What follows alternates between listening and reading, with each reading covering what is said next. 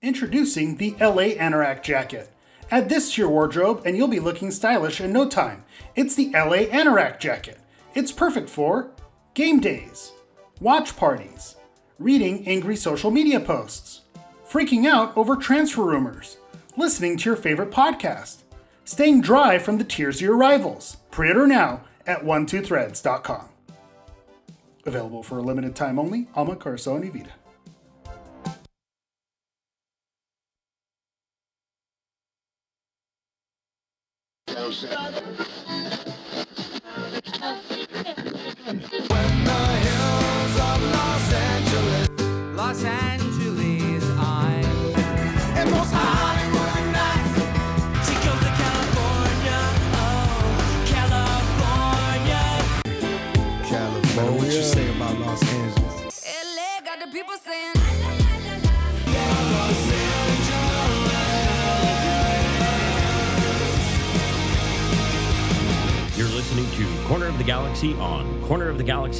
cornerofthegalaxy.com.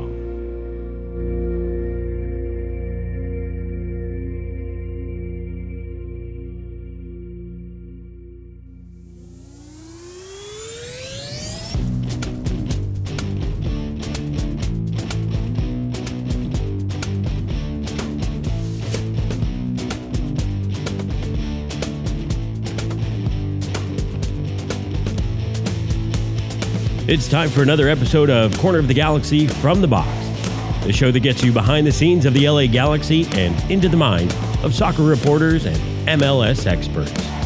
Your hosts for the day are Corner of the Galaxy's Josh Guesman and LA Times soccer reporter Kevin Baxter. Let's start the show. Hello, everybody, and welcome to Corner of the Galaxy from the box on cornerofthegalaxy.com. I'm your host, Josh Guesman, coming to you on a Monday, February 26th, fresh off of basically less than 24 hours or a little more than 24 hours since the LA Galaxy played Inter Miami. We're going to talk about the 1 1 draw, the excitement that built up to it, what happened in the game that maybe we haven't seen in a very long time from this LA Galaxy team, and how Messi and friends went home more than satisfied with the one point that they got.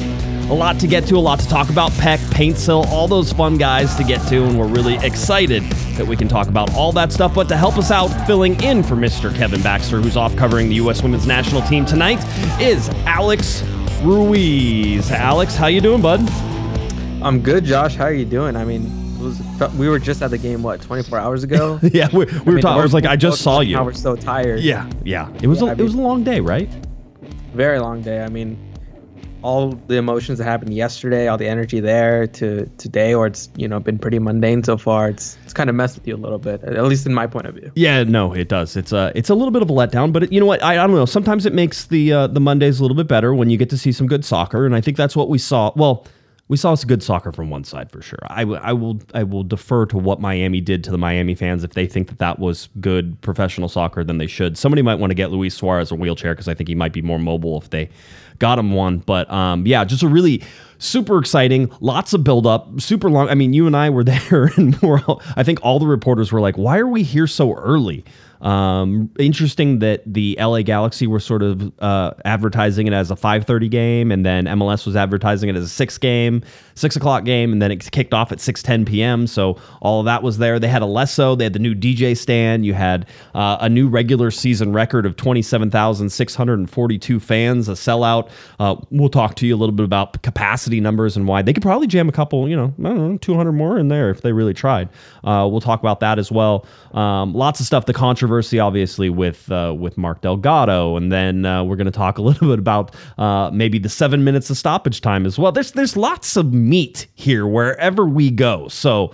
Uh, It's a juicy burger for sure. there's there's no there's nothing and and nobody will be left out. Um, so I, I think we're gonna we're gonna sort of take a look at everything as it went, but just the whole build up, Alex. I think we talked about it. Getting there a little bit earlier than normal. Um, cars in the parking lot, people ready to go. Not only is it opening day, but you get this marquee matchup with Messi and Jordi Alba and Sergio Busquets and Luis Suarez, and I'm gonna throw DeAndre Yedlin in there too because I always like to watch me some Yedlin uh, coming in. Um, so uh, so many interesting takes from all sides. But what was your initial just pulling into the stadium and sort of getting there? Yeah, I mean, the minute I, I got off right on Avalon, all I see is just Messi jerseys everywhere I look. Ever since I got off the freeway, that's like all I can remember. No matter where I turn, there's either uh, Inter Miami jersey, an Argentina jersey, a Barcelona jersey, and then you head into the stadium. You go in there as we get into for parking. And I'm seeing like the tailgate lots look like they've been going on for hours. Yeah. Um, once I got in there, I was like, man, this is like the most full I've seen the parking lots. You know, three hours before a game. Right. And this is this is special. I mean, you already had people lining up uh, to get inside the stadium like hours before they were even allowed to. Right. Like there was a real serious buzz around there. I mean, I parked in. I I, I see people tailgating. I talked to some people over there as well, and then you could definitely feel the buzz. Not only for this being you know the MLS first game for the LA Galaxy this season, and obviously with all the buzz and all the things that happened in the offseason. But I mean, the the Messi and Friends show definitely elevated this to another level that we haven't really seen in a lot of season openers in recent past. Yeah, I mean, uh, so you get inside the stadium. Uh, reporters got in, I think, about thirty minutes before everybody else. So we were in there. Uh, I was able to go track down some pupusas. I have some, I have some pupusa information too. Let's talk about uh, Steve and AFJA, what they did. So I was able to go over there and talk to Steve. I saw everybody before. I was actually, the, I got the first pupusas of the day. I was there at, as as rightfully, I think I'm the pupusa king, right? So. Um, it was uh, it was a lot of fun to go see Steve, and I sort of got to talk to some of the people who were working there, and they were like, I was like, "How are you guys going to handle this? You guys ready?" And they're like, "I don't know, but like we're we're just finally ready. We have this place. It was right there next to Benihana's. It was a permanent spot. It looked like they were ready to go, and and my pupusas were excellent. And everybody in the press box was like, "Where'd you get those?" I go right over here. So I, I was I was sending people to to AFJA as well. Uh, Steve uh, hit me up afterwards, actually earlier today um, and said uh, said this. He said uh, we had so many people stop by that mentioned the podcast. Just want to say thank you for the support and please extend my gratitude to Kevin and Hammer and everybody else who's on the show. Um, always sharing kind words. Uh, they sold just under 500 pupusas. Uh, which Wow, is a, a new record. Um, so awesome. So awesome. So awesome that they were able to do that. And not only that, you have to understand there's an investment that they had to do in order to buy all the equipment in order to be there. So like this helps them start to dig out of that hole and then eventually get towards paying all the money uh, down to El Salvador and all the things that they do. So um, this is this is a lot, a lot of uh, of really goodwill that all of our listeners are sharing. That so when you go there and you see the guys at AFJA, make sure you tell them Corner of the Galaxy sent you because I want I want the good vibes to keep going. Um, and so I'm I'm super pumped. We're, we're taking you to get pupusas next time, right? Yeah, actually, Okay. shout out to Steve. Yeah, he uh, reached out to me today as well, um, inviting me over to go to the next game. Unfortunately, I wasn't able to go Right. uh, last match because there's so many people there in that area. I was just like, you know what, I'm just gonna stay up here in the press area, not deal with all you know those people over there. But for sure, next game day, uh, LA Galaxy game day, I'll be there and uh, I'll see Steve. Yeah, he you know invited me to go out there, so I'll definitely you know be there uh, next time they play. I think. I don't know who their next home opponent is. St. top- I think it's St. Louis. Yeah, St. yeah, Louis. St. Louis. So in, in like two weeks, it's gonna be a long. It's a nice long Yeah. break because it's uh, San Jose and then And Nashville. Nashville. Yeah. So, So- um, so we'll talk about that schedule coming up here as well. But yeah, so we'll be back at the stadium. Also, when you're getting to the stadium, one helicopters flying over like five times as they were doing the flyover. I didn't really get the timing of the flyover. Like I didn't. I honestly didn't notice until people posted it on social media. you didn't see the giant. to be helicopter? fair, I'm in I'm in my car like bumping my music heading into the stadium. right? Okay. So I, I I wasn't gonna know either way. Yeah. So, um, yeah, that's uh, that was one of the things. So the other thing that we sort of saw was, and this is going to be a theme on the night. Lots of stars out. Uh, lots of people. I can't tell you how many former Galaxy players I saw. Um, I can list off some of them, but I know I'm going to miss somebody. I know Brian Jordan was there. I saw Chris Pontius. Michael Stephens was stopping by. He was next to Jack McBean. Um, Robbie Rogers was there. I said hi to Robbie. Todd Donovan was supposedly there. I didn't get to say hi to Todd, but everybody knows I have a love affair with Mr. Donovan, and uh, he's an awesome dude. Um, so uh, a, a lot of guys, a lot of former LA Galaxy. I, uh, uh, Eden Hazard was there.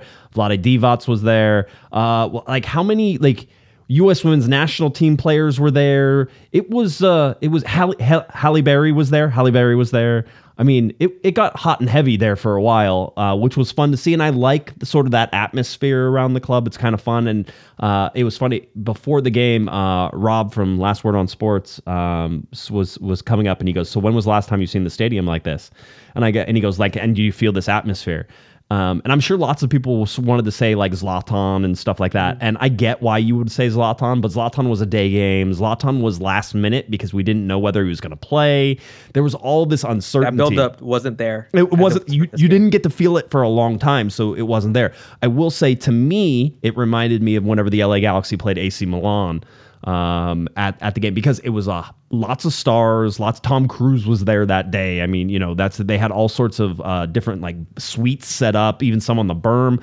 But it was a game that was really without consequence. And I think that when you're talking about an opening game, yes, the Galaxy wanted to get off, but there was no consequence for either team last night. They were just trying to this is a league game. It counts. You want 3 points, but it wasn't didn't have the same heavy sort of feel as like an MLS Cup final. Didn't have a heavy feel even if it was like a playoff game. It was a big game. It maybe it was uh whenever the New York Red Bulls came in whenever they had Thierry Henry and uh and oh, who's the who was the guy who was like uh, I, I uh, Luke Rodgers was it Luke Rodgers where he was uh, Landon Donovan goes I'd never heard of that guy. Um, whenever they asked him about him afterwards, it was great, um, like all that stuff. But uh, they came in and it ended up being I think like a one-one draw or two-two draw that type of thing. But they had like a live band play before kickoff, and so there was that sort of build up again. It was in it was a game again without much consequence, but um, there was something there uh, to sort of to sort of see. Um, but that's what it felt like. Really fun atmosphere for me. I I kind of like the DJ booth. I, I don't know what that makes me say. I, I just I enjoyed the energy that it sort of brings, and and it was certainly fun having somebody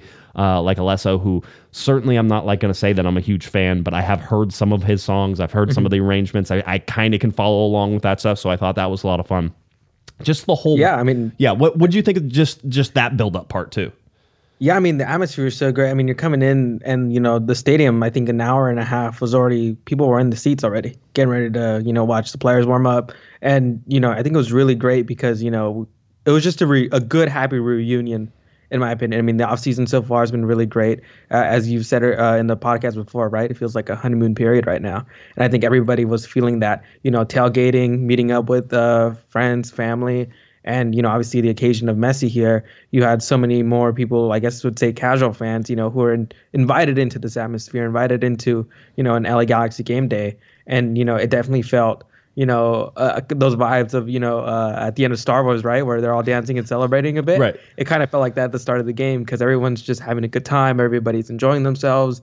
And everyone's excited to watch this game. We've had months and months of anticipation of this game, and you know, with uh, Joseph Paintsil and Gabriel Pec available for selection, I think that really elevated the level of anticipation from uh, LA Galaxy supporters. V- Vanney in the post game was like, at least like we played this game. Like, thank God, like we had all this build up last year to the LAFC game, that it didn't get played. He goes, we were just happy that we got to play this game. That was one of the things uh, that sort of uh, made me laugh at the at the post game there. Uh, Five dollar super chat from Michael. Michael says, uh, I met you and Alex at the end of the game as you were walking down to the field. So how, how's it going, Michael? Thanks for saying hi. Five dollar super chat. Certainly appreciate that. Um, let's talk a little bit now about this game. Um, obviously, a one-one draw for the LA Galaxy. We'll talk about deserved, not deserved. I think will fair, fall fairly, um, you know, on the side of this. I'm also going to warn people. I think that there's going to be a very easy chance for us to come off like homers. Uh, but whenever you're not sitting in Messi's lap, whenever you're trying to do these stories, I think you're probably in a better position than everybody who somehow tried to say that Messi had some you know overall hand on this game. Uh, I think Greg Vanney was very nice in the post game whenever he said, "Hey, Messi, even whenever he's not involved in the play, knows how to manipulate space and move things." Totally true. Um, but you have to look at at a kid like Edwin Cerrillo, who put Messi in his pocket for most of the game, um, as as somebody who probably came out as the the vic- the victorious side of that uh, that challenge and everything that sort of happened with Miami. So uh, as we dive into the game, understand that yeah, if you're a Messi fan, you're going to come in here and and think that we're homers, and I'll, I'll say I think we're being realistic about what Miami offered because I don't think uh, Miami is any position to be sitting there thinking they're favorites for anything unless they can somehow learn to play faster, learn to play quicker. Uh, I saw a, a good take that said, you know, Suarez, Messi, Busquets, Jordi Alba, those guys need to step up because what you saw in the first two games is those guys looking like they're not ready to play. Um, and the LA Galaxy had a game plan. We'll talk about that game plan and really how it went, came and, and played out. Uh, this was the starting lineup: McCarthy in the back, Yamane on the right, uh, Yoshida in the center with Caceres, Aude on the left, pretty much as expected. Uh, Delgado, Cerrillo, and Puig. Gaston Brugman. We'll talk about him in a little bit here. Uh, Fagundes, Paintsil, and Joveljic. We, we were talking beforehand about we were trying to the reporters, Alex, were trying to guess who's going to start, who's not going to start, right? And we're saying Paintsil's probably going to start because he's been here a little bit longer. And Greg sort of in, you know hinted at that fact that he's been here for a week, whereas Pec Yeah. has only been here for a couple days, and so we feel like there's a better understanding of what we're going to get from Joseph Paintsil. So you get the start there. Pec eventually comes in the second half. We can talk about that as well. But uh, kickoff goes away. The uh, the LA Galaxy go, and for the first 30 minutes, the LA Galaxy absolutely dominated Miami in all facets except for putting the ball in the back of the net. Was that was that surprising at all? Did you feel like it was surprising? Not at all for me. Looking back at that uh, Miami versus RSL game, RSL definitely tried to play a possession game, but they didn't execute it very well. And in the back of my mind, watching that game, I'm like, the Galaxy is going to cook. They're going to eat up what Miami's doing here. And they did for a long time. I mean, there were spells where Miami didn't have possession, and the Galaxy were really smart in their runs. They were very calculated in their movements, and Miami definitely had trouble defending that all night. And I mean, the tone was set, I think, for me, from Ricky Puig just marking Sergio Busquets like for the first five minutes super intensely. Like he was like a glove on him. He didn't allow him to get any space. He just tracked him, man marked him. You know, it was excellent to watch because the one criticism I think all of us have had of Ricky Puig is the defensive side needs to really step up. That's how you're going to be a genuine superstar uh, in this league if you can play some defense like that. And you know, sure, Ricky Puig did have his off moments here and there during the game, which we'll talk about later on. But uh, you know, I thought those first five minutes with Puig defending so aggressively like that really set the tone for the Galaxy, both on the offense and defensive side in those first 30 minutes. Yeah, Greg Vanney let as everybody know sort of at the at, at the post game that he was talking about, and he was saying, you know, it, it was Puig's job to basically be on Busquets duty. That was his job. He was supposed to be there everywhere. And the Galaxy talked about denying the ball to Busquets and denying the ball to Messi. And for the most part, they denied those guys the ball. And it wasn't so much that they didn't get on the ball, because if you look at touches, Messi had a lot of touches, right? And if you look at Busquets, he still had a lot of touches. But the bottom line is, anytime they got the ball, there was pressure and there was difficulty in those two connecting. And that's the big deal. They didn't want those guys connecting together. Uh, another interesting thing on on sort of the game plan and listen, I- think we've seen hints of this. Maybe not so much last year, Alex, but maybe the year before. But whenever there was Grandsir and whenever you had Cabral, and regardless of whether or not you you believe Cabral was a good player, because I think we all think he wasn't, um, he had the ability to be speedy and be into and get into open space. And so the LA Galaxy would run counterattacks through Grandsir and through Cabral. They weren't often successful because Cabral couldn't finish. I did mention to uh, Damian Calhoun, who I was sitting next to for this game, that uh, the goal that uh, Dejan scored, Kevin Cabral would have missed somehow. Um, you know, Delgado with the square ball to a wide open net. Um, they, uh, you know, Dejan from about four yards out. That's a that's a pretty easy one to make, but I, I think Kevin Cabral would have missed it. So there's you're, you're seeing that, but more it's about the counterattacking. It's about counter pressing. It's about finding and breaking up plays and being in a position to then break out and move. The Galaxy were in that mode, and I will say that I think I still feel like if you look at the the the percentages, I feel like the Galaxy had more possession than what the percentage say and and somewhere around 60-40 I guess is where it is, but some had it like 66-33 as well. Uh 60-40 maybe closer to possession with purpose, maybe closer to like 55 45 if you really want to want to take a look at it if we're trying to to sort of bend things, but the Galaxy didn't have the majority of the possession. They didn't have more passes. They didn't have what is typically we see with the LA Galaxy whenever quite honestly maybe they're not firing on all cylinders, which is possession for possession's purpose and and nothing mm-hmm. else. Break up the play, find the outlets, hit the outlets. And what we saw in Joseph Paintsil is exactly what they wanted from that position, which is as soon as the Galaxy get the ball, whether that was through Puig. And, and by the way, inviting the press. The Galaxy invited the press from Miami. Then they broke the press rather easily. If Miami's going to press like that, they're going to get just absolutely blitzed apart because I don't think the Galaxy are anything special with trying to break presses. But you also have somebody in Ricky Puig who is technical in breaking the press and being able to take two or three guys and spinning out and finding space and then delivering balls into space. That was the biggest thing. How many balls? Go back and watch that game whenever you can. By the way, I heard that like the, the replay isn't up on Apple TV. Yeah. I, I saw that earlier too. I, I thought it was a glitch on my end too. I tried to go rewatch the game again, but I just found the six minute highlight video that was there. I don't know if it's fixed now, but I, I checked a couple hours ago. Um, but yeah, I thought it was weird. But on that uh, topic, Josh, yeah, I thought you know Ricky Puig uh, in possession was excellent on the night. I mean, they're banking so much on him because Cerrillo isn't going to be a guy who's going to carry the ball like that. Delgado isn't that either. Puig basically was going to have to be that guy, and he did. I mean, there were moments where you know he had a he drilled past Busquets, right? He made him stretch his leg out, look a little funny on there. Uh, but yeah, Ricky was I thought was excellent on the night uh, when it comes to progressing the play, and they really needed that part of him. I mean, there were a lot of moments uh, in the game where you know he gives the pass to Joseph Paintsil, and Paintsil just goes and runs after the ball, goes and attacks the back line. And the Galaxy have been really needing a player like that for a long time. I mean, Tyler Boyd, I thought you know wasn't too direct too often.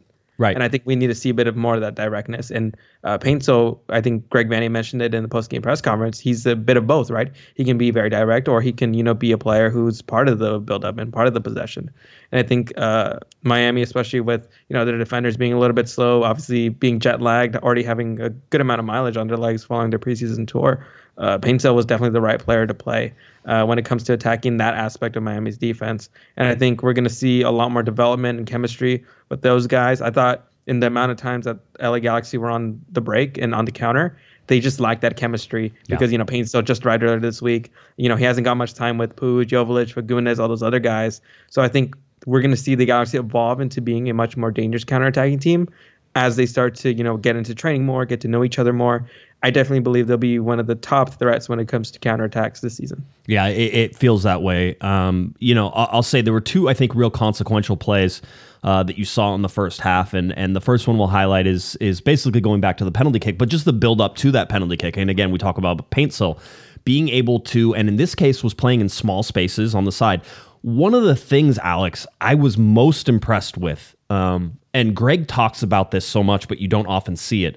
But one of the things that you that that we haven't seen from the LA Galaxy is the ability to sustain pressure, right? It's not just getting one shot off, it's getting another shot off and getting another shot off and, and putting the pressure on. And the, the Galaxy were doing that in the first half. The the expected goals for the Galaxy is depending on which site you look from around 3.5 all the way up to 3.9, right? So almost four goals. Yeah. Um, and they ended up getting one single goal. Um, some of that is because uh, Drake Callender stood on his head, and he was rightfully sort of looked at as the highest sort of uh, uh, rated player. Rated player, yeah, yeah. yeah, on the field. In fact, uh, from FOTMob, if you go look at it, he was an eight seven on the night. I mean, clearly took I think two goals away from the LA Galaxy. By the way, John McCarthy on the other side probably took an, at least one goal away from, if not two goals away from Miami as well. But those came from less dangerous positions, balls that made it all the way through. But um, McCarthy was was on top of things as well. So uh, you look at that, but it was sustained pressure, and during one of those sustained pressure runs is whenever you had sort of the combination of Puig and Paintsil, and Paintsil being able to turn the corner, and Busquets reaching out, grabbing his shoulder, and pulling him back. Now, I would like to point out that on that play, Busquets, who didn't try to play the ball, and who, if Paintsil was in front of the goal whenever that happened, would have got a red card and a dog so foul for what he did, did not receive a yellow card on that play. All right. This is going to be a theme. The refereeing was horrible. All right. It was not good. It was not consistent. Right. Players were too often were looking at each other. Linesmen and referees were looking at each other. And you can disagree with me, Alex. I don't. I, you you don't have to. You don't have to have MLS mad at you. Uh, we talked to Don Garber. Came up into the press box before this game. Don Garber came out and said they asked if the referees, you know, not being there was a distraction. he goes, so far it hasn't been. You know, and he was sort of saying, you know, I think the real story. He he pointed to Alexi Lalas saying, oh well, I think Lalas said everything's been pretty good. You know, the whole deal. And it's like, you know, don't count your chickens, all right? Because this this this was the game.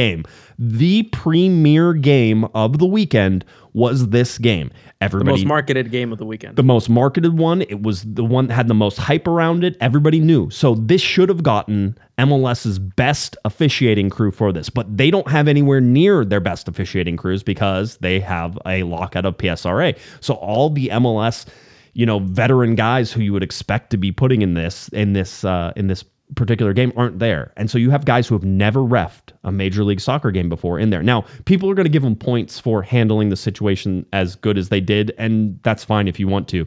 But if you go watch the meter of the game, the way that yellow cards were produced for some fouls but not for others the the the ability not to be able to predict what a foul is what wasn't a foul what a yellow card was what wasn't a yellow card what a red card was what wasn't a red card all these things there was no known quantities there i actually asked greg vanney about it afterwards and he took the high road on it tata uh, came in and, did? and took the high road on it too. Basically said, I have no comment about the referees, right? Yeah.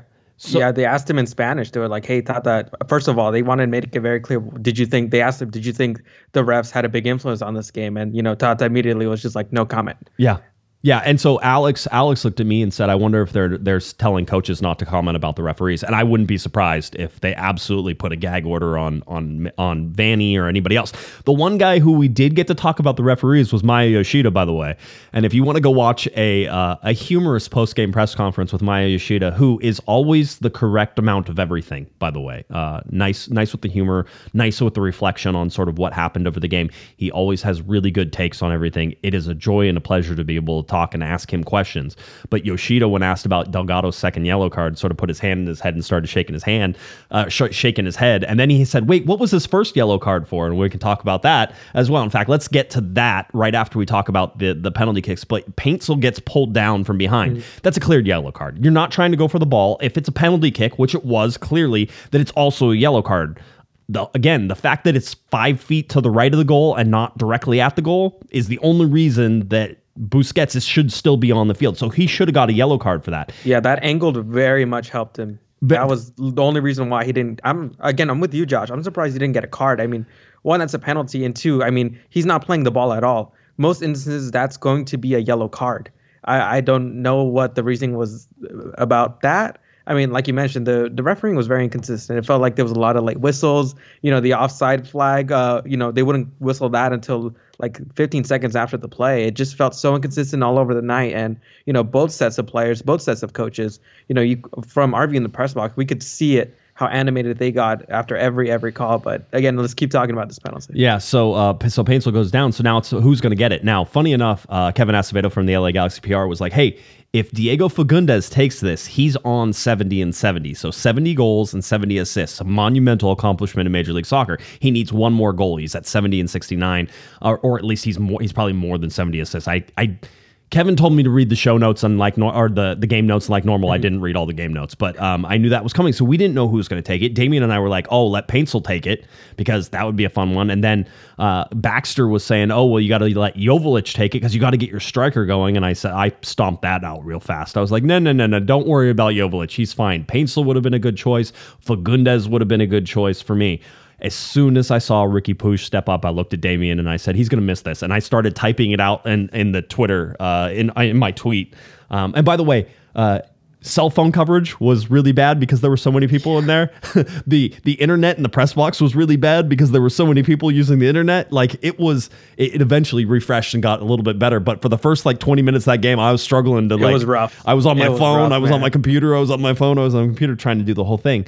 Um, so uh, so then you get to it, and Ricky Puig. The, Ricky never takes good penalty kicks.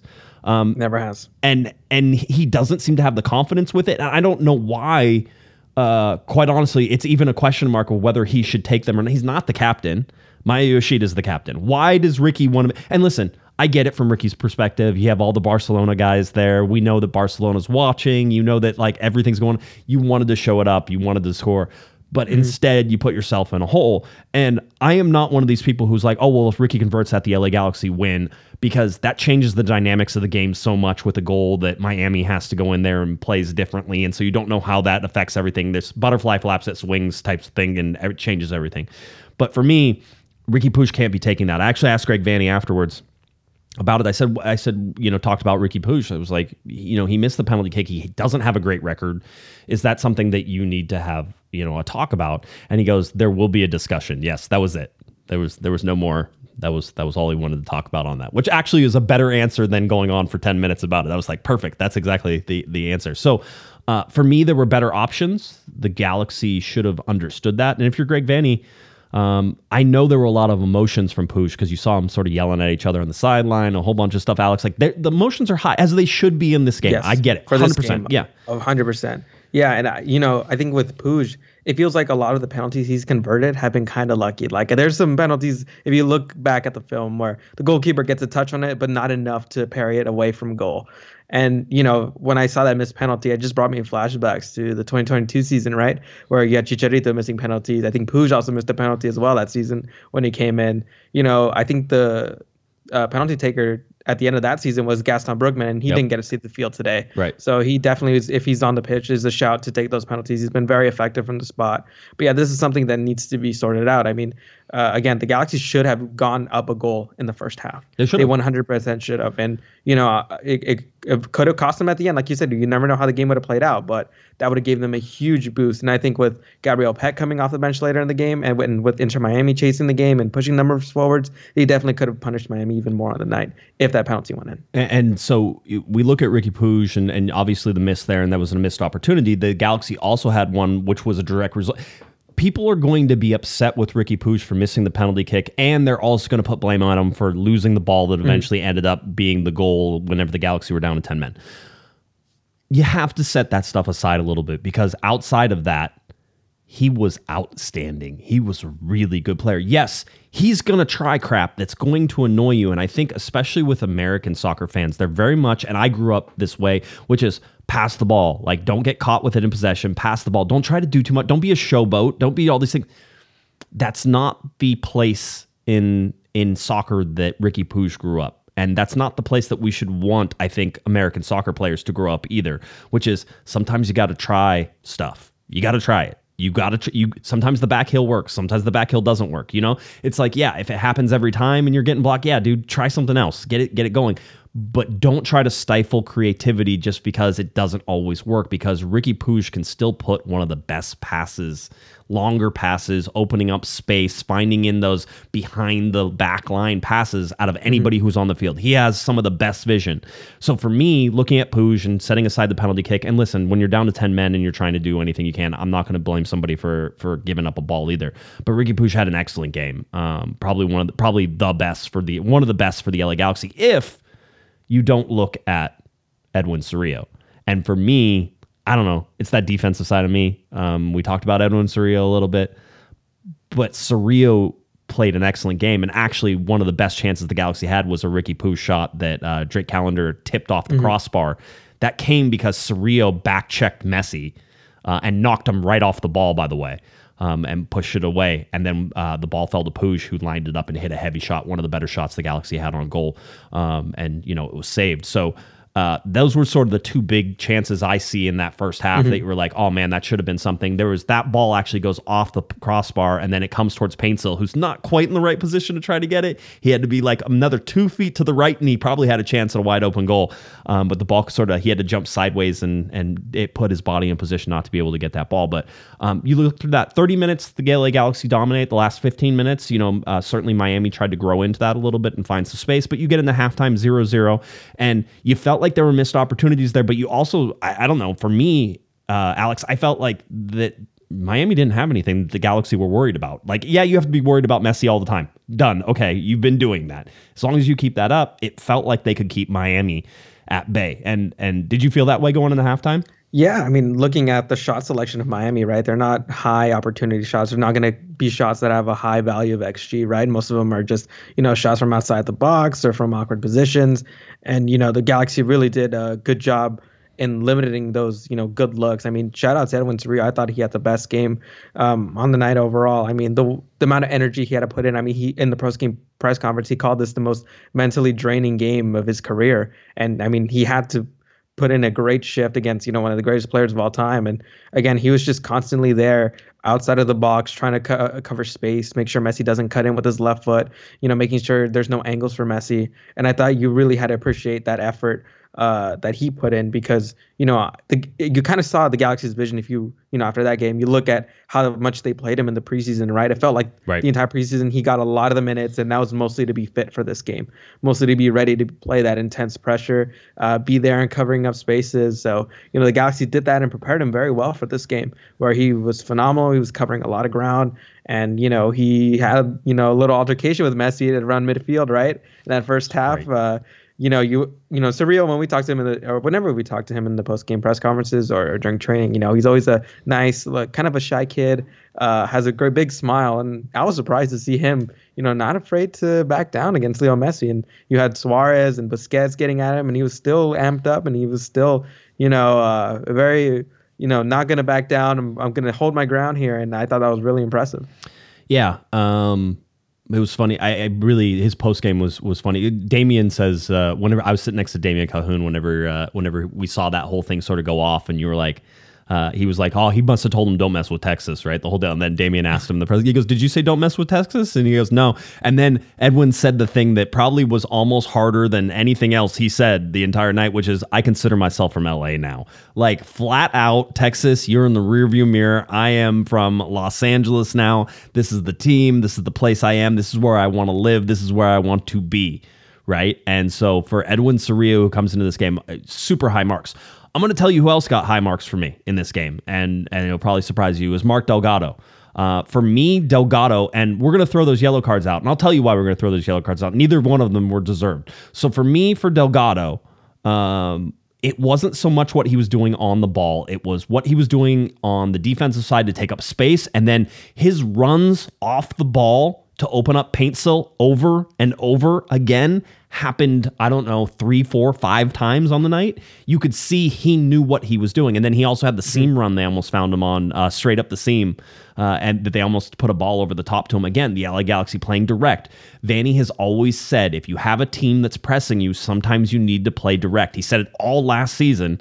This year he has, seems to have the players for it, Alex, and and you're sort of seeing that getting the runners like Paintsil in, getting the runners. Uh, Fagundes, quite honestly, was in on the runs a lot of times, and then you got Pec whenever he came on, and having Paintsil and Pec on either side, um, and being the runners there were really big. So for me, Delgado had a very good game. He's unlucky for what uh, the injustice that he had to suffer in this game. Um, and I'll, I'll- I'll say that, and then we can talk a little bit about the fouls. But there was one in the first half, basically, where the ball went out of bounds and Delgado ran over to it and then kicked it out of bounds a little bit more. Yes, that could be considered time wasting.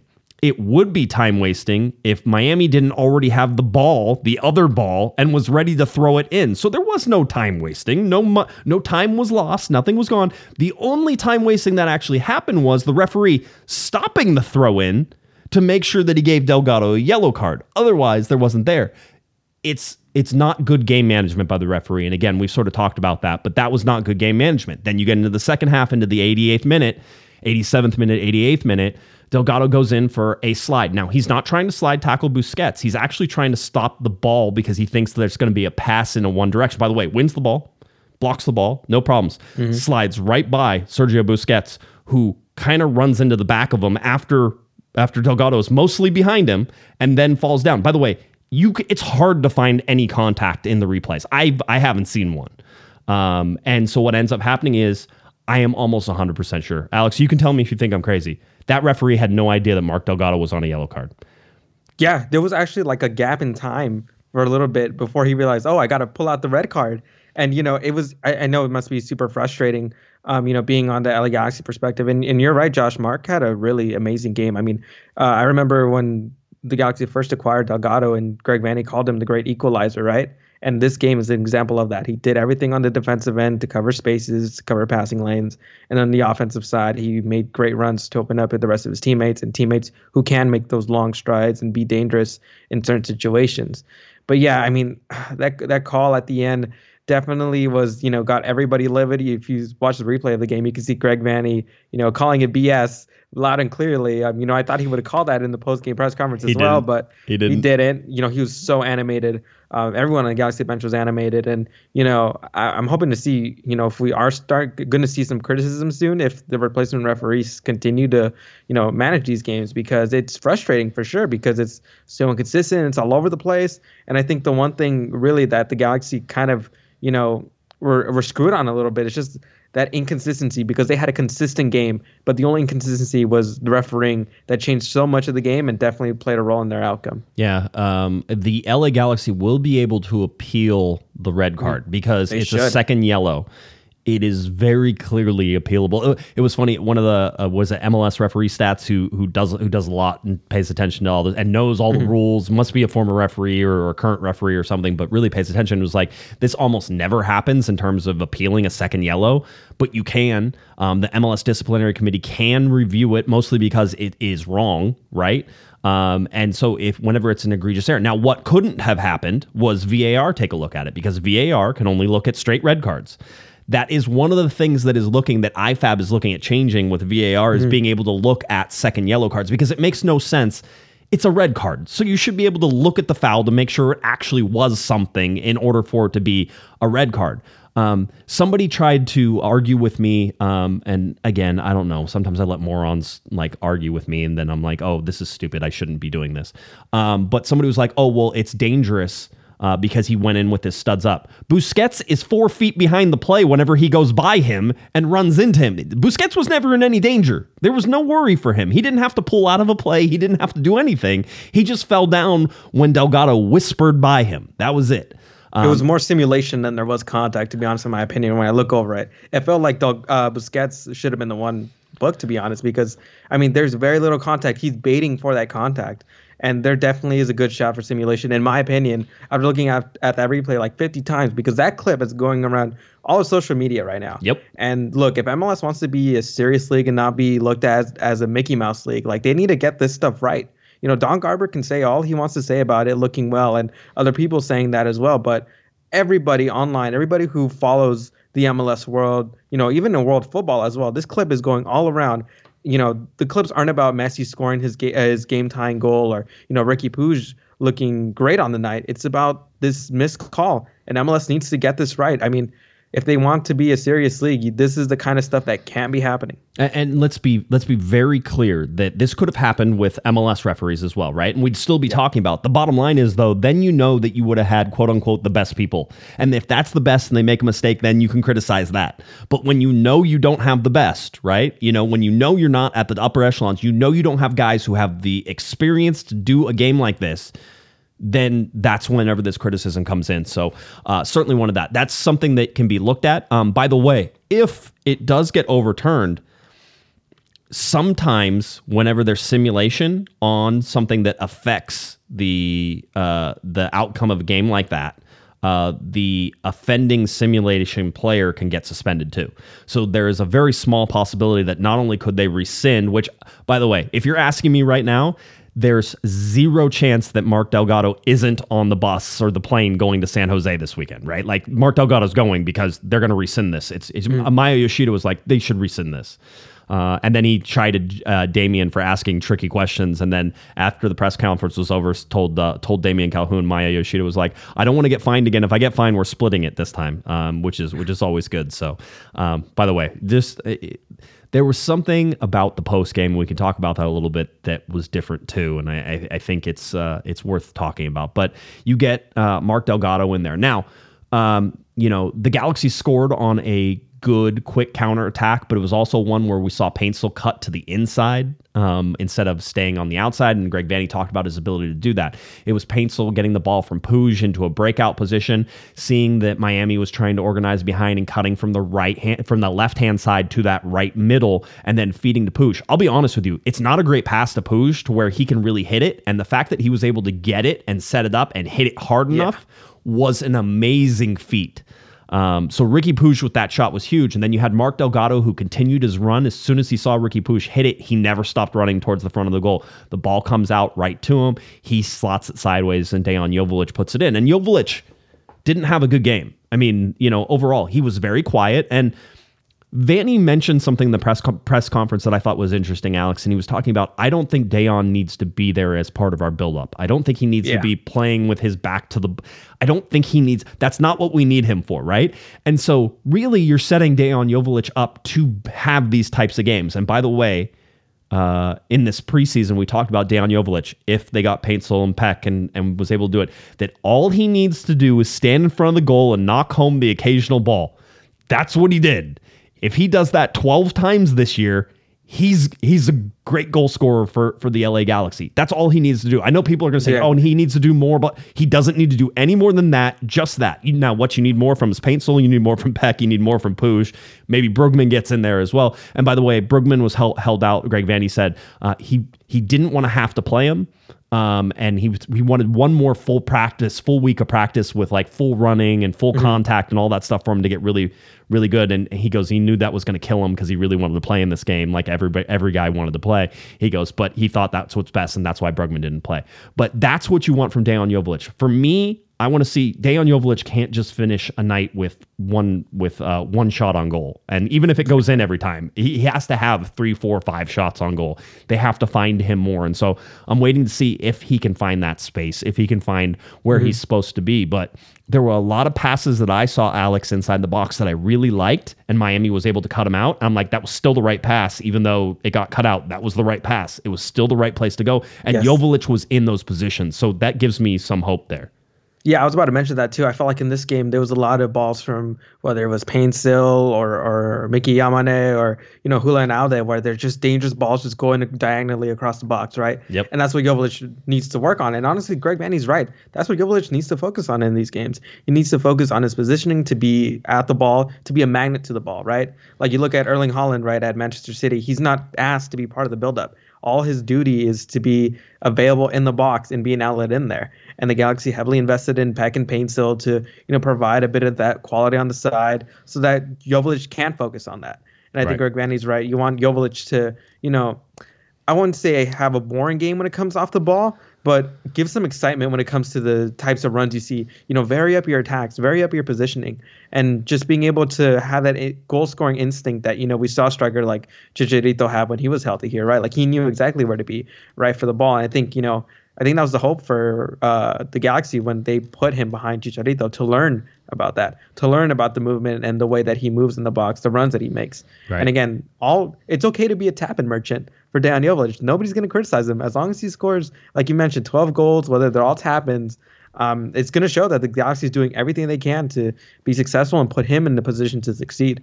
And the Galaxy really need Joveljic to, you know, put in the, the goals because from Will Kuntz to Greg Vanney, they have all their faith in Joveljic to be the guy. Right. And they genuinely believe that from all the talks that I've had with them about Joveljic uh, so far uh, during the offseason and, you know, after this game. Yeah. Uh, by the way, I don't know if we remember this one. Adam gave us a five dollar super chat. Uh, he said you might have went over this, but who will be the penalty taker? And if it wasn't the referee, the Galaxy would have won the game and kept a clean sheet. I think we covered all that stuff. So thank you for that, Adam. We appreciate it. Uh, Edwin, uh, not Edwin Cerrillo, although you never know. It could be. Might be a could burner account. You never know. Yeah. You just you know. I have a burner account somewhere. Okay, good, good, good. That's good to know. Uh, Edwin, uh, two dollar super chat uh, for finally meeting Josh before the game. Edwin, it was a pleasure meeting you. Thank you for stopping by. And by the way, I didn't get to talk about that, but I don't know how many pictures I took and how many and how many people I got to stop and say hi to.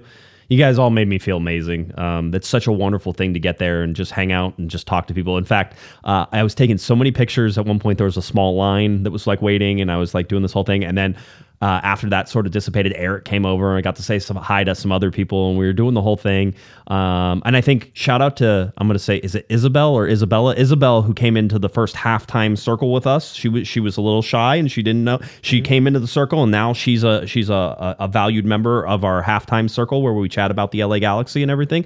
So that was good, but it was great to see everybody. It was so funny though. Whenever I went to go upstairs, uh, there was a security guard and she was watching me sort of with one eye sideways the whole time. She's and she looks at me and she goes, she goes, now who are you that you get to take all these pictures? And she was, and it was nice to know that like occasionally your head gets a little big, and I was in that moment definitely where I was like, oh man, I'm a pretty big deal. Everybody's talking to me. This is a lot of fun. Blah blah. I just said hi to Robbie Rogers and Matt Reis stopped by and said hi, and you know all these guys. I'm like, oh, I'm feeling it today. It's feeling good, right? The whole deal. And then she's like, who are you? I'm like, oh, it's not important. Like it's not. It's not. I don't want to. I don't even want to tell you. I don't want to tell you I have a podcast, and that's about. That's why. Just it's not important. She's like, mm-hmm, and watch me walk up. So it was nice to have be brought back down to earth immediately. Uh, for for a lot of times. Uh, Yeah, la- definitely nice. I'll definitely join a lot more of those halftime circles down there. There you go. Alex is coming. So that's another incentive, I guess. Yeah, it uh, is. for y'all to be there. So I'll, I'll definitely do that for all the games that I go uh, for the rest of the season. I don't know, Alex. I feel like every time I have you on, like it's going to rain or starting. I'm gonna start calling you El Nino whenever you whenever you come here. It's starting to. Like, I know. I mean, so Monday and it was raining today, right? Like it definitely feels.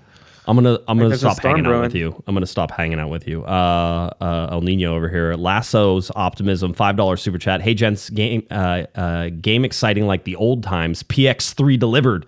Apple commentators are the ate their words. I thought you were gonna say are the worst. Ate their words. We back. Um, it- there is there is this tangible optimism that is sort of seems to be coming. Before it was it was fake optimism, right? Because you're like, oh man, Paintsil could be really good. Oh man, Pec could be really good. And if they're really good, the Galaxy could be really good, right? It's You're this- just salivating on paper. That's literally all that this offseason was. and as we, be honest. and as we can see, whenever you look at teams on paper, then always they're paper tigers, right? That's it's like there's that's all they are. They're just on paper. I mean, Miami was not a good team. I don't think the Galaxy should be. They're very dangerous offensively. That is Miami. They are not good defensively. They're not a quick team, and whenever you have speed, you can absolutely torch them. And I think uh, I forget who it was. It may have been Taylor Twellman or somebody who was talking about it, but they said the everybody's going to copy what the LA Galaxy do now. What, because they sat low, they invited the pressure, they broke the pressure, and they ran them to death, and those guys couldn't keep up. Um, so that was that was sort of one of those things uh, whenever it comes in there. But it, it was fake optimism, and now now that you have it, it is tangible. You can feel it, you could see it, you can touch it, you could taste it if you were there. It was all there. Um, I did see the worst take of the night, however, um, and this one's pretty bad, Alex. They said uh, those cookies aren't that good, and a bucket of them don't make it any better. Get out of here with that. That just absolute heresy on this show. Outside of the pupusas, the bucket of cookies is the only thing we got. As a matter of fact, LA Galaxy, if you want to be nice, how about you put a bucket of cookies in the press conference for us whenever we come in? Because I could use a cookie whenever I come down. I mean, you just need to smell them, and your day gets like ten times better. That's why we go that way. We, we go Yeah. this back way and go right past the cookie. It's so I can smell the cookies. By That's the way, why we feel good in the press conference, right? yeah, that's right. Game over. 50 people online for bucket of cookies. I'd just like to point that out. Um, so anyway, Darren, by the way, gives us a $10 super chat. Uh, frustrating result, but I haven't been this optimistic about the Galaxy since the glory days. This team looks exciting to watch. Um, I know I just told everybody that the optimism is tangible and you can actually feel it. And now I'm going to tell you, calm down. It was one game against a not very good team. It might have been one of the best players in the world, but Messi was not playing best player in the world. He was in Edwin Cerrillo's pocket for most of the night, which is tough because they're about the same size, and it would be difficult to fit, uh, you know, a, a Messi into Edwin's pocket. But that's what happened. Um, by the way, Diego Fagundes ended up with Messi's uh, shirt. I believe I saw the picture. of Yeah. Diego Fagundes ended up with it, and then I think Ricky Puig posted a photo like an hour or two before, you know, with uh, Busquets and Alba and Messi's as well. I mean, most players usually have like two or three kits just in case. right. So I'm pretty sure uh, Ricky- Puig was Ricky was them to it. get Messi's. Yeah, I saw the video of them whenever they were lining up, and he was getting hugs from Jordi Alba and Busquets, Yeah. and Messi came by and gave him a hug and all that stuff. So it was nice to see that there was a, a little reunion there. I thought it was pretty funny for a lot of the game where, you know, uh, Ricky Puig is just, you know, putting his hand on Suarez or Busquets' head, you know, like, you know, here, son, it's all good. It's all good. Yeah, You know, coming from like the youngest guy, the smallest guy out of, you know, all four of those Right. uh, ex Barcelona players. Uh, Caesar, five dollars super chat. No more full replays on Apple TV. I know. We're. I know. I know. We're we're talking about. It. We're gonna find out what's going on. I mean, I, it's not like I have any cachet to talk to the league and be like, "Where's the replay?" Uh, they're probably taking that Delgado tackle out so that way they don't have to like relive that Yeah. disaster every single time. um, let's see. Popo Zhao, uh, ten dollars super chat. After seeing Yoshida and Caceres together, where does Neal fit in? Listen, don't don't you don't need to go to that step yet. You don't need to worry about it. But what I would like to say, something we haven't talked about, is the defense. Let's back line, those back line, guys. back those guys, outstanding. Um, the perfect game outside. And listen, I'm not gonna. You go down ten men. I can't. I can't blame anything on defense anymore. That's really hard to do, um, especially where Delgado fits in. The place the ball came from on the goal is absolutely a spot that Delgado would have been in or around in order to try to break things That's up. the pocket he's covering for sure. Knowing how he plays, like it wasn't like it was right in front of the goal, right, like four yards out. Usually, where the back line is, it was a cutback to Messi right in that pocket where the midfielders you're usually going to defend, and you know, unfortunately, Cerrillo can't cover all the ground when you know he's uh, has a midfielder less. So you know, Messi was you know pretty fortunate enough that that uh, red card definitely helped him find a better position and have a lot more space to get that shot off. And, and then Yoshida afterwards talking about that, he was like, you know, a lot of times we make mistakes and we do things. He goes, that was just a good goal. He, it is. Messi had half a no. He had like a foot and a half of space on Cerrillo, and that was it. And by the way, Cerrillo was tracking him, and Messi went the other direction. There has to be reaction. If you're a defender, there has to be reaction. Messi is making his living off of knowing that that mm-hmm. reaction and when that ball is coming back, and you know Jordi Alba getting back and finding it to him as well. I mean, it's a perfect goal. It's why you can't sleep on them. But do miss me with this whole Messi was this deciding factor in this giant game. He got a goal. He had about as much influence on the game as Jovic did in a lot of ways. He did he did miss the miss a a, a shot to the near post, so maybe a little more influence than Jovic had on this game uh, because the Galaxy did so well. Um, in terms of uh, in terms of marking and, and playing. So the defense for me, Yamane, yeah, hundred percent, loved all of Oh, he looked like he's been playing with the Galaxy for years. I mean, he was so smooth, no errors. I mean, the top top professional, and there was definitely a lot of criticisms, Right. From you know, Galaxy getting a thirty year old Wait, wait, what was Japan. that? What was it? Criticism, criti- criti- criticisms? How many? How many isms were on there? Okay, just checking. Um, but yeah, no, there were a lot of criticisms, right? No, continue. Sorry, I just have to give you crap on occasion. No, it, it's all good. Uh, but I mean, you know, Yamane was a guy that there was a lot of questions about. I mean, I saw a lot of comments where is this really the guy the guys are going to go get? I mean, he doesn't really scream quality, but I mean, now you saw it. I mean, he did very well in managing, uh, you know, moments there. And I think in the post game press conference, it was funny when Yoshida told us that they're speaking like four different languages in the back line, like with Julian Aude and Cáceres speaking Spanish, Yoshida and Cáceres speaking Italian because they both played in Italy for a while. And then on the right hand side, you just have Japanese with Yoshida and Yamane. And then you have just John McCarthy, you know, screaming instructions in, in English to both of them. And so, Ja- I mean, I'm and pretty sure they're Japanese. having a lot of fun back there. Yeah, yeah, and Japanese. Uh, Greg Vanney's like, I don't know, he's trying to speak Japanese, he's trying to speak Spanish. He's like John McCarthy is uh, is another character the LA Galaxy have in this team, which is a good uh, a, a good character to have so far. Stood on his head, but Yamane, uh, you know, uh, you had Caceres, and that Caceres had a monster night. So remember, everybody who came at me at the beginning and told me what the combined ages of of Yoshida and uh, and Caceres were uh, can all take a long walk off a short pier because this wasn't the thing. Isabel, who joined the group, said the most prescient thing about this particular pairing is if you're going to have one game where you need two guys with experience, this was that game, right? So, how are you going to go criticize that decision or criticize that they're old? The only criticism you can have for for Yoshida and Caceres as a pairing is can they do it for 34 games? And I don't think you're going to ask him to do for 34 games. So that's why you ask where Jalen Neal comes in. He's going to get time. He's going to give those guys breaks and blows. By the way, Maya Yoshida right now, I'm telling you, could play 34 games.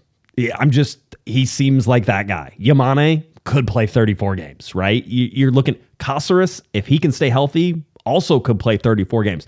If that if they want to hold that back line and that center back together with tape and glue and anything else, having those two guys in the positions that they are, you saw what they were capable of last night. That back line was perfect for me, Alex. And I don't know the last time I've seen an LA Galaxy team. And by the way, Cerrillo helps by dropping back and really protecting in front of them. But mm-hmm. I don't know the last time I've seen a defensive performance like that from the LA Galaxy. And Greg Vanney was asked about it, whether it was one of the best ones. And he was like, I think it would have to be up there. I haven't thought about it so deep. And all the reporters were like, yeah, that was it. That was that yeah, I was the mean, one. I, I asked that to Yoshida as well. Did you think this was the best Galaxy defensive performance since you got here? And you know, he thought about it for one second. He's like, yeah, this was good. And you know, uh, Greg Vanney also mentioned the post game press conference, right? Uh, I asked him about Caceres and Yoshida, what he thought of that pairing. And you know, one of the things that stood out was uh, he said, you know, they weren't any, as he would say, you know, little kid mistakes uh, here and there. And I think that's exactly uh, what the Galaxy needed on the night. That experience, guys who have you know played against uh, you know these players before in certain situations. And I think you know you really needed that for you know Aude, who's still very young and you know can be a little aggressive at times, and Yamane as well, who's still you know trying to get to know the rest of the team, still trying to establish himself in this club. And I thought it was absolutely you know a, a master class for that back line. You know I think all the defenses in MLS will probably be studying that film, looking how they contained Suarez because Suarez had no impact. I mean, we haven't even talked about him at all, right? because he wasn't there. You might. he it was like. Miami was playing with ten players for the for, for the first part of that game because Suarez. I mean, he didn't have any effect, which was crazy to me. You still would expect some moments of madness. People said that it, basically he started limping in like the thirtieth minute. That guy is on borrowed time, so bringing him in and you know, I think that they may end up moving him to a super sub role more than maybe a starter role. Uh, Exactly. for, for some of this, but uh, but interesting. I, I think it's crazy that we didn't hear Suarez either. yeah, I mean, he was frustrated coming off the field, and I think this is a good blueprint for how other teams are going to defend into Miami. I mean, you know, I think Yoshida also mentioned it too. Like he wishes the team was in the back line was a bit more aggressive with their passes, right? Because Suarez and Messi don't defend, and I think that was really interesting because you know, despite all the glory we're giving them defensively, Yoshida also wants this back line to have their moments offensively, Right. And I think that's how you really establish and you know raise up the bar of this team. And we we've seen all preseason how you know they want to make sure that they're good, solid defensively, but you also have to have those um, you know fundamentals when it comes to the offense and the build out. And we know how important that is for Greg Vanney and the offense. So you know while they Yoshida was definitely happy with the performance. there's still things that he wants to improve on, and he wants uh, the team to elevate it. And I think that's the kind of mentality you need, you know, for this season after what happened last year. Yeah, and that's uh, talking to John McCarthy. I sort of said, "Hey, can you can you look into the future and see how good this back line could be?" And he goes, "Listen, our defense is good because we're buying in." He goes, "But it's not just it's not just uh, the defense, which you know, again, it's the standard response."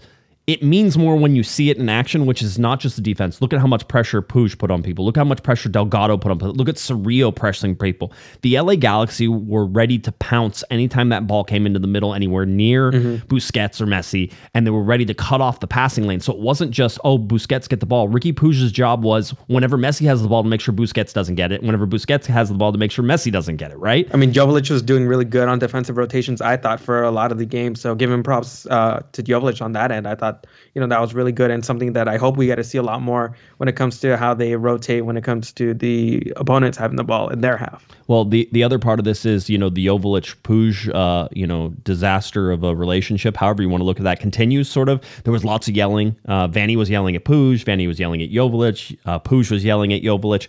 Again, high that high energy, high spirits, high tension for this team and what they're trying to do. I liked seeing. I quite honestly, I like that a little bit. In this particular moment, I want to see those emotions be that high because I want them to go after it. Ricky has to watch himself, though. I'm telling you, he cannot. He's going to be the key to success for the LA Galaxy outside of Diego Diego Fagundes in every position that he can play. Basically, backing up, the Galaxy will live and die by Diego Fagundes this year. Is my my sort of prediction. Um, but one of the things that Ricky has to watch is that he has to watch his head because the Galaxy are going to play well sometimes. The Galaxy are going to play poorly sometimes. This is going to be up and down for a little while while the Galaxy sort of figure out how they want to play, how they're going to use Paint Paintsil, how they're going to use Pec. Remember, Pec didn't start, right? We don't know. I mean, right now, don't you love having Pec come off the bench and be like, oh, It, it felt perfect. it felt it felt really right. It felt, and you had Fagundes in there, and and and sort of y- you were able to replace Fagundes, put Pec in, and then you had a game changer. Now, does that happen if you have Pec and Paintsil together, and then you bring Fagundes in? Right, it's less of an impact for me. So, Yes. but you also have a DP that you spent a lot of money on, and who's 22 years old, and you know 20, 23 years old, 22 years. He's old. 23. 23. Okay, uh, 23 years old in Pec, and you need to be able to see him too. Um, we haven't talked a lot about him, uh, but just in what he was able to do, more straight line running for me, um, less Paintsil, more more in and out, more inside and outside. Pec more up and down the line. Um, I think there is a criticism that he doesn't use his right foot, uh, and he was inverted Yeah. in, in- inverted this time, but it didn't seem to hurt him. We'll see how that progresses and develops. But Vanney also talked about switching them. Uh, so that way they play on their their with their good foot on the outside as well, and then that can change how you can play uh, for those guys. So uh, Paintsil for me hit the hit the target more. I think he was trying real hard. I think he had seven shots and two shots on goal. Um, was- Yeah, that that, that checks out. Yeah, I thought Paintsil, um, looking at his underlying numbers last year with uh, Genk, yeah, he's a guy who always gets shots on goal, Like it. no matter what. Like it. And you know, with Pec too, I think the one thing they really need to work on with him is just how he's going to be once teams figure out he's just a you know I, I'm not going to like say he's a pace merchant, Right. But it feels like you know he's going to need his uh, physical abilities to really help him out here because there were moments in the game where Miami was very comfortable in letting him go on that right side. Like they were like, all right, cross the ball in with your right foot. Yeah. Do things like that. Um, obviously, it's just a small 20 minute sample size. We'll see once he gets more playing time. But you definitely want to see, you know, I think, like you said, I think Pec coming off the bench just to start off the season just fits perfectly. I think it's exactly how the Galaxy would want to attack other teams. So I'm hoping that we get to see more of Pec. We saw a lot of that blistering pace. We Right. saw how he's, you know, not afraid to dribble and take on players. And I think, you know, that's great and all, but I just want to see how he looks like with more playing time, how he'd look like if he'd start a game, because that's definitely a different dynamic as well. Um, so I'm looking forward to seeing what there is, but there, I can see the excitement, I can see the hype, and I think, you know, uh, we can see why the club made him the most expensive player in LA Galaxy history. Yeah, very interesting. Uh, Five dollar super chat from Gary.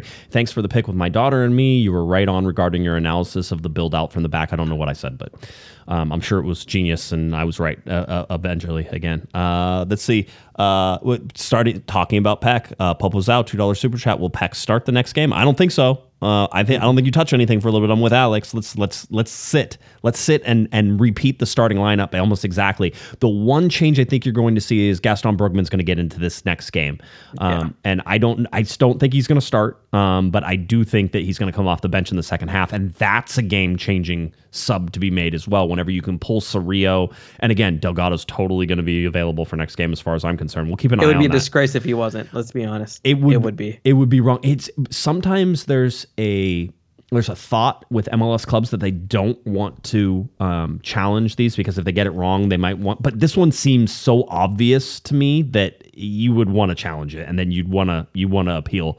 Uh, the red card, and that could mean that you know it comes in. Plus, it could mean retroactive punishment for uh, Busquets as well, and that would feel good to Galaxy fans, I think, as well. So, like, there's there's a lot of positives that could come out of that if they want to go through it. Um, so, uh, yeah, it's uh, it's a lot of fun. Uh, that was a fun game. So uh, we'll see where Pec sort of fits in. We will sort of see how um, everything goes. Um, but yeah, I'm I'm I'm excited. I'm excited to see sort of where where it happens. Again, I'll pump the brakes and say one game, 90 minutes, well 99 minutes. The 7 minutes of stoppage time. Did you have se- so Damien and I were sitting where I'm like over under 5 minutes and he's like he's like over 6. And I'm like, "Okay, but it went to 7. I never I thought 4 was probably where it Yeah, I thought five would have been like too much for me. I would have like, all right, but seven, I'm like, okay, wow, that's that's insane to me. But um, yeah, I mean, Miami got lucky that they had a lot of time there with Delgado coming off the bench, so they took advantage of that, unfortunately. Oh, always, uh, always an interesting one. The Galaxy. So going to the post game and sort of talking about what was different for me. Um, there was disappointment, clearly disappointment from from not getting the win, and you could see that and feel that in the comments that were made. That being said, um, for me, there was this underlying optimism and underlying excitement that you could hear from everybody too. And maybe it wasn't exactly how they said it. Go watch it. Don't listen to it. Go watch it. The Galaxy put up all of the interviews on YouTube. They're there. But go watch that and look at their eyes. Look at the excitement that's in their eyes about what this team could be.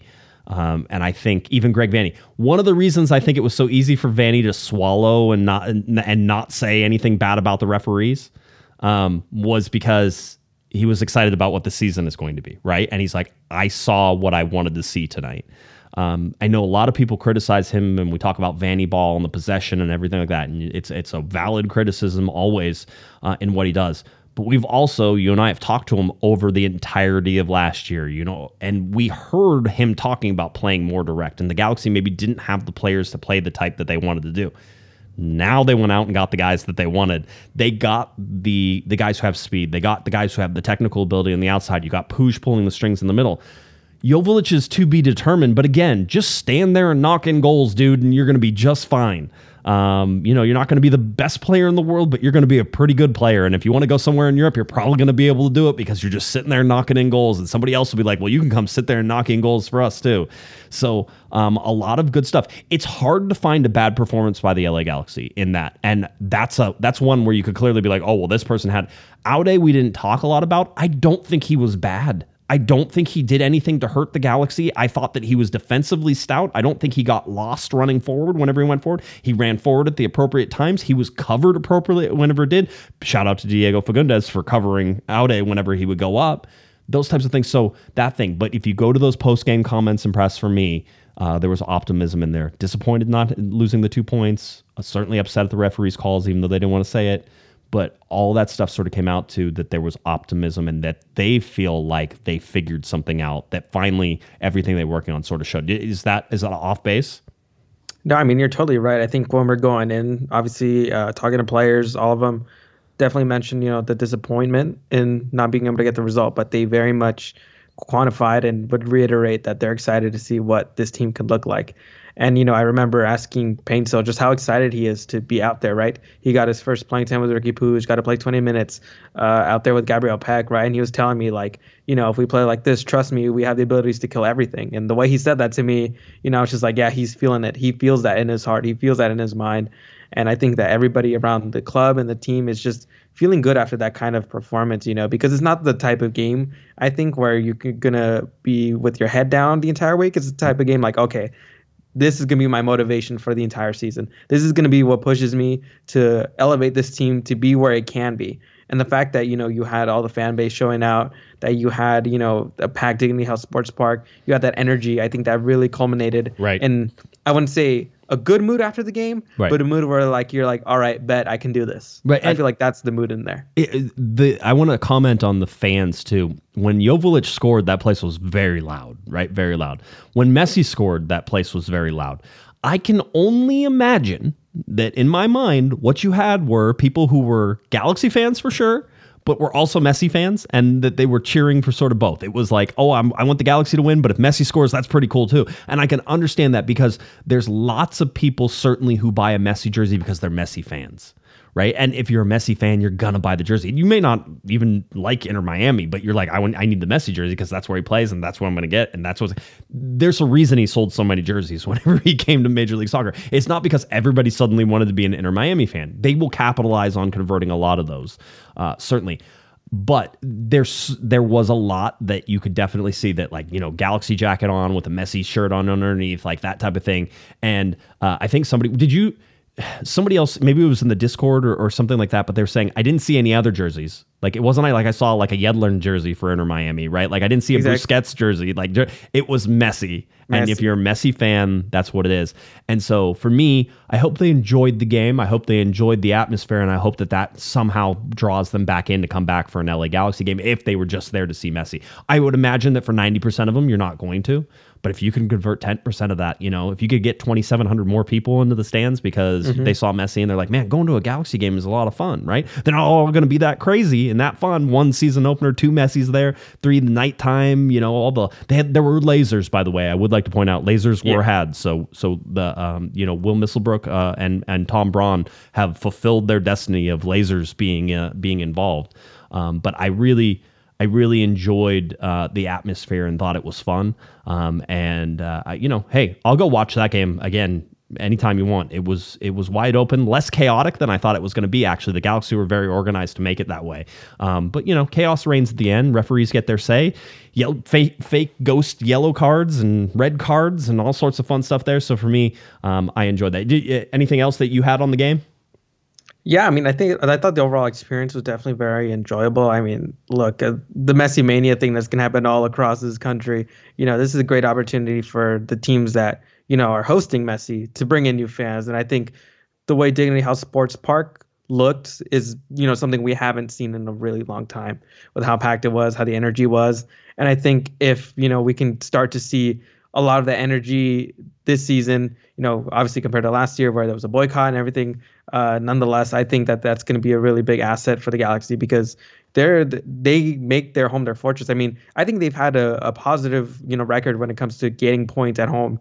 You know, in the last two three years, I think they just want Dignity Health Sports Park to continue to be that fortress. I mean, I think after Yoshida's press conference, right, he was saying that he wants the the fans to be there. He wants to make sure that there's people at the stadium. So I, I think that as long as Dignity Health Sports Park can be that fortress for this LA Galaxy team, like it's it's going to help elevate them. I mean, you know, unfortunately, Joseph Paintsil and Gabriel Pec, not every single Galaxy game is going to be like that, like how it was last night. So uh, we'll see what it's like in the next game against St. Louis. But um, I think with the optimism in the fan base and with how they looked uh, last night against Miami, I think we're going to start to see you know a lot of people really show out and be there at Dignity Health Sports Park this season. could could be fun to watch. Uh, one of the great injustices outside of the Mark Delgado two yellows uh, that equal red was the team of the week sheet.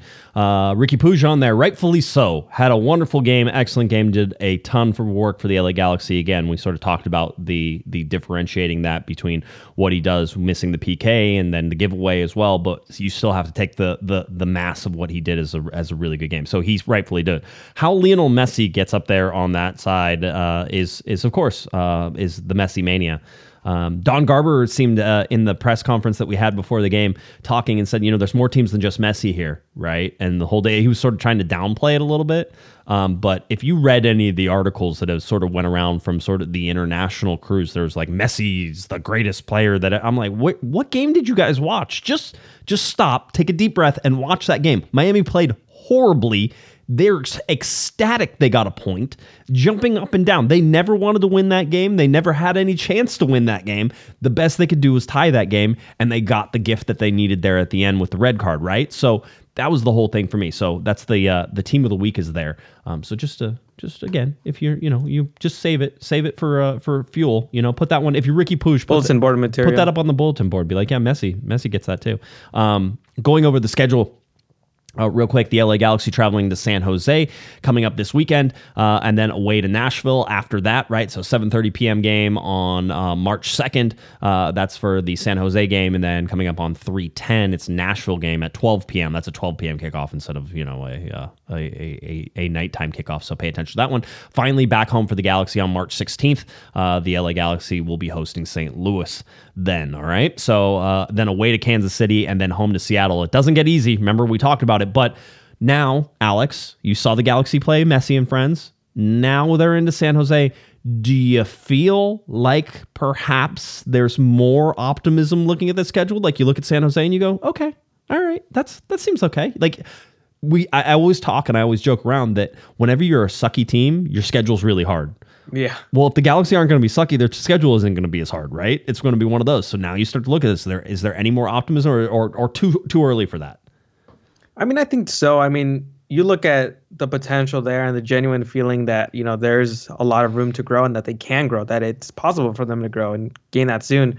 I think that the schedule looks good so far. I mean, San Jose didn't look too great against Dallas and, you know, Nashville has a good amount of injuries right now and they're playing in, you know, CONCACAF Champions Cup. So it seems like a winnable game as well. And I, I think right now the Galaxy have a genuine start to are- can genuinely, when they come back against St. Louis, you know, have a good amount of points uh, and be in a good standing in the table right before you know they come back home and uh, then have to go out to Kansas City and then once again once they have to play, I guess one of the tougher opponents in the conference in Seattle. Yeah. Uh, by the way, right now, rain in San Jose Thursday, Friday, Saturday, Sunday. Um, we'll see where that goes through. More spotty than you actually expect for Saturday right now. So, um, very well could already be moved it through by the time that the LA Galaxy play. But um, again, don't don't pay attention to weather until it's two three days out. I told you not to worry about the home opener and wait till two. It was fine. Um, so sort of uh, take that same thing. The only home team to lose the entire weekend, whenever we look at MLS results, was Austin, who lost to Minnesota by a score of one to two. Other than that, home teams all held uh, held court there. Um, so we'll see what happens now whenever you get into the second game. Galaxy going on the road, trying to pull a point from San Jose, trying to steal three points this is an opportunity, as long as they can outlast Preston Judd, of course. Um, this is an opportunity for the Galaxy to sort of kick off and now get four points from the first two games and sort of really sort of set themselves up on a on a good trajectory. But two points is not a horrible start either. But you need to get a win sooner rather than later. You still have another away game going to Nashville, which will be tough. So, like, it, you know, the San Jose game's looking very much like a uh, a game where the the Galaxy could possibly, uh, you know, find something there. Uh, San Jose coming off a two one loss at Dallas, so there'll be a home opener for uh, for the Cali Classico there. Um, Eastern Conference standings, Miami at the top, mostly because they've played one more game than everybody else, but uh, three points and one point is four points, so they're at the top of the Eastern Conference. Uh, I would like to point out the LA Galaxy, as they currently stand, not in 13th place. Ladies and gentlemen, we did it, Joe. We did it. Uh, LA Galaxy in eighth right now with one point. Uh, the top is Portland, Dallas, Minnesota, and LAFC. All won their home openers. Uh, you had Houston, Kansas City, St. Louis, and L- LA and Real Salt Lake draw uh, those games. Uh, RSL, by the way, uh, has played two games and got one draw out of it. So that is where uh, they're getting their one point. So that's why they're at the very bottom with one point. Uh, and then Vancouver, Seattle, Austin, San Jose, and Colorado all lost their openers. And so uh, as we go to the Supporter Shield standings, you can very clearly see the LA Galaxy still not in 13th place. That's right, folks. 14th, 14th, place, baby. right? That's we uh, got 14th, baby. 14th. You're getting uh, getting very close there. So um, yeah, I think that's about it. Uh, it was a fun night. I enjoyed it. Uh, I was telling my wife that uh, I get very busy with all the things that I do, and the podcast takes up a lot of time, and uh, doing the train club stuff that I do takes up a lot of time, and then I have a real job too, and then I have a family and like all this stuff. So I'm usually pretty busy, and and recently everything's sort of been hitting at the same time, and so uh, I was not super thrilled to, to drive up to the stadium. Once I got there, it all clicked in, and I was like, oh yeah, Oh yeah, I remember this feeling. This is why I come to these games. I remember that. Uh, this is a good time, and so thank you to the LA Galaxy for having us out there. Uh, that was awesome, um, and everything went as smooth as possible for for the the press side of things with twenty seven thousand six hundred forty two people. Again, that's a uh, a new regular season record, and I can tell you that what the capacity numbers are before we go. Um, the capacity numbers for the capacity sellout is 25,174. This is after they did the remodel, right? So 25,174 is a capacity sellout. So if you ever see, they're going to tell you that 25,000 is going to be a sellout and you're going to be like, okay, I got it. Um, then uh, the overcapacity sellout is 26,674. All right, so that's the overcapacity sellout. Then there's the overcapacity sellout crowd with additional seats added, which is another 300, which is 26,974. Those were the numbers. They were able to cram in another like five, 700 seats somewhere.